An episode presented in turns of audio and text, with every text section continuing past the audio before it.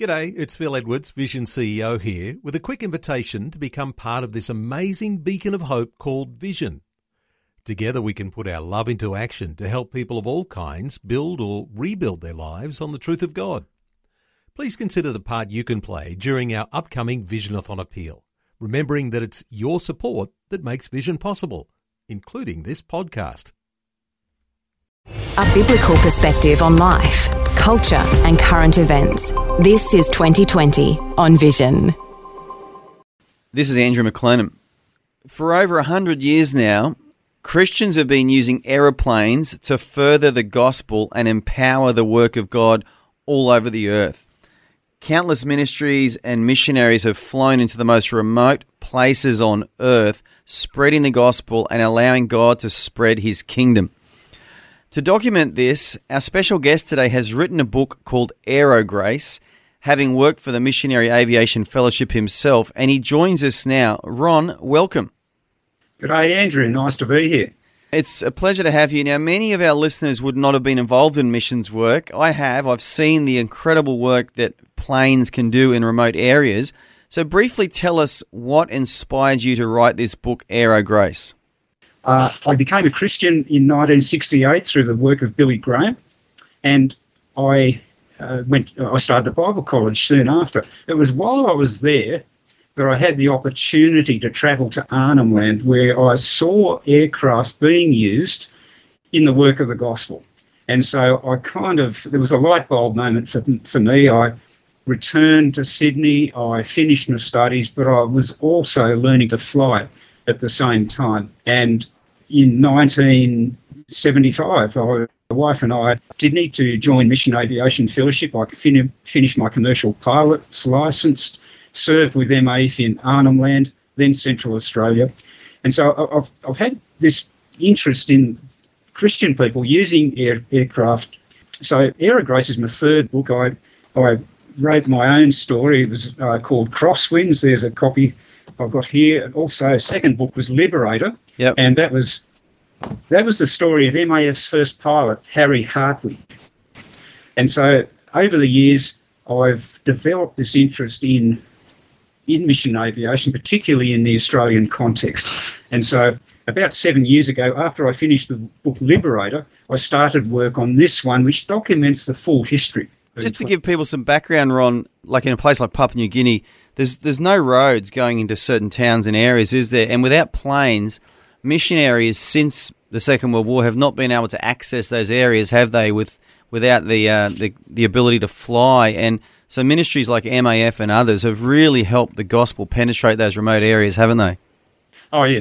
Look, um, Papua New Guinea has been opened up for the gospel through the use of aircraft. There's no two ways about it, and MAF have been in the forefront of uh, that uh, wonderful use of a new technology uh, to serve the gospel.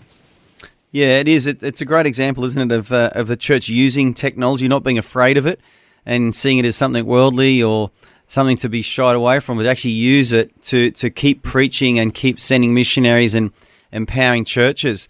So tell us about the work of um, aviation in spreading the gospel into the interior areas of Australia, like Arnhem Land, where you first started. Well, it just gives mobility. And if people are familiar with that part of Australia, you have a wet season that goes for five months and you can't move around um, on the surface. So, really, all communications during that long wet season are done by air. But even in the dry season, it's a fast and convenient and economical way of uh, church workers, missionaries, and community development people getting around. And uh, so the, the aeroplane overcomes the tyranny of distance, if you like, but especially uh, when the weather kind of gets in the way, as it does for five or six months a year in the top end of Australia. And so you saw a lot of uh, good things happening in those remote areas with Indigenous people in those early days when you first started out?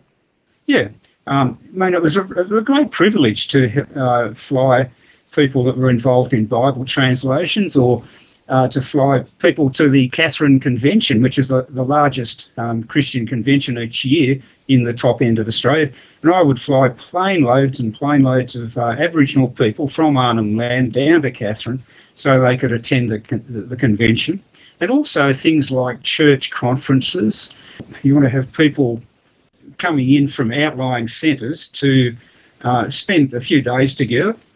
Uh, you know, hammering out issues and, and things like that. So to, to, use the aircraft to do that was just, just a great gift. Oh, I bet. I yeah. bet. And I bet they enjoyed the ride as well. yes, yes. And, and I never tired of flying over that sort of country either. Now, Ron, I think one of the most famous stories I've ever heard from uh, missionaries using aeroplanes is that story which was made into a movie called The End of the Spear. Can you tell us, uh, our listeners, briefly about that story? A group of five young American missionaries in South America, in Ecuador. They'd been working for months and months to gain access to an untouched tribe, particularly to reach them with the gospel.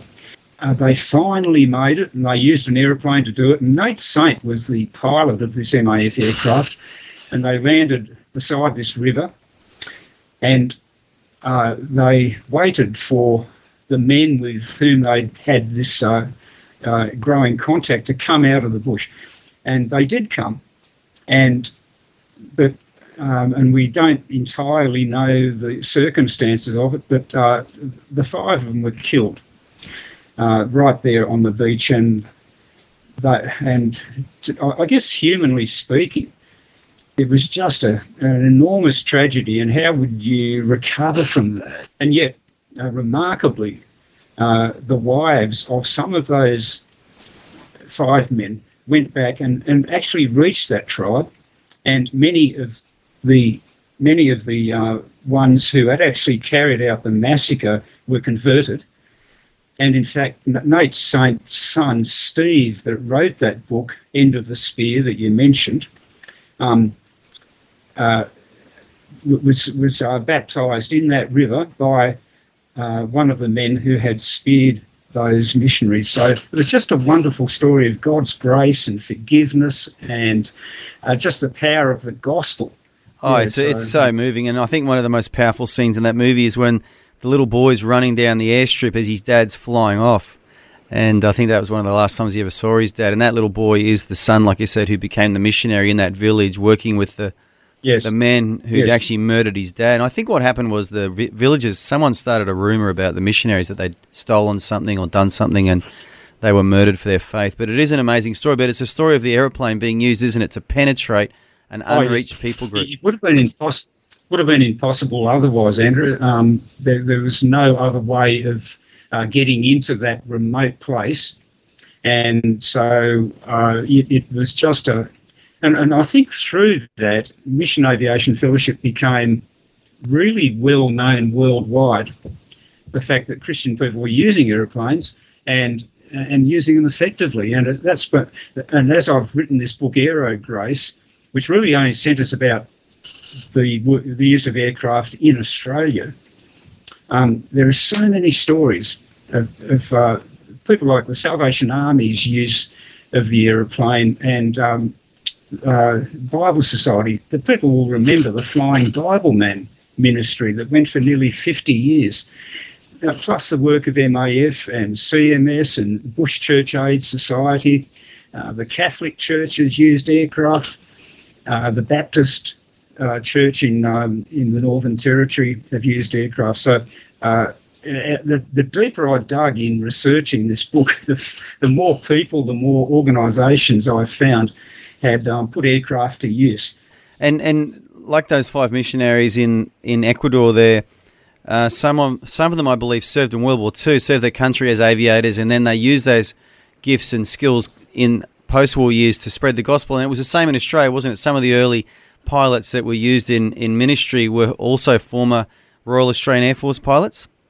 Yeah, that's correct. Yeah, uh, I mentioned Harry Hartwig before. Uh, he was MAF's first pilot. Sadly, Harry was killed just um, three months after they commenced operations. So this is 1951.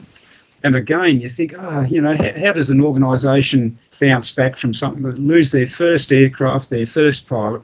And yet, by God's grace, uh, they picked up the pieces, and through prayer and through just, you know, deep commitment, uh, they recommenced operations shortly after. And it's been continuing in Papua New Guinea ever since. So, since 1951, virtually an unbroken story of ministry there. Yeah. And also uh, in since 1973 in Arnhem Land. Yeah, amazing. Well, my personal experience with the Missionary Aviation Fellowship, uh, Ron, was I got in one of those little planes with two American missionaries, and they flew us into a remote area. I don't even know where we went now, but it was somewhere that didn't have a road. And uh, we literally, I the American, one of the Americans was preaching, and he prayed a mass prayer for all the sick people, and a blind lady got a sight back, and I got photos of her before she had a sight, and then when she had a sight, and her eyes were clear and she could see, and it was amazing, and it was all because mm. a plane, a little MAF plane, flew us into this remote area uh, like you said, I think you said earlier, um, the church has been at the forefront of the use of uh, technology. You think of the printing press and how Bibles were printed through that. And I remember back in the mid 80s uh, seeing how the work of Bible translation was just um, given a boost. It was turbocharged by the personal computer. Yep people involved in Bible translation were able to have a really powerful thing at their fingertips. And that was back in the days when they were, you know, PCs were pretty much in their infancy. But even then, they were able to use them so effectively. Yeah, absolutely. Mm. Absolutely. Well, Ron, you've written this book. It's called Aero Grace, The Gospel in Australian Skies. It's a great read. It's actually a great piece of history, Australian Christian history, which will be passed on, I believe, through generations. So congratulations on writing the book. And uh, I'd encourage all of our listeners to, to get their hands on a copy. They can search it up online, can't they, on online bookstores and, and, and, and get themselves a copy. But uh, thank you so much, Ron, for your time today, and we wish you all the best with this book. Thank you very much, Andrew. Thank you for having me uh, on the program today. It's been great. Thanks. Thanks for taking time to listen to this audio on demand from Vision Christian Media. To find out more about us, go to vision.org.au.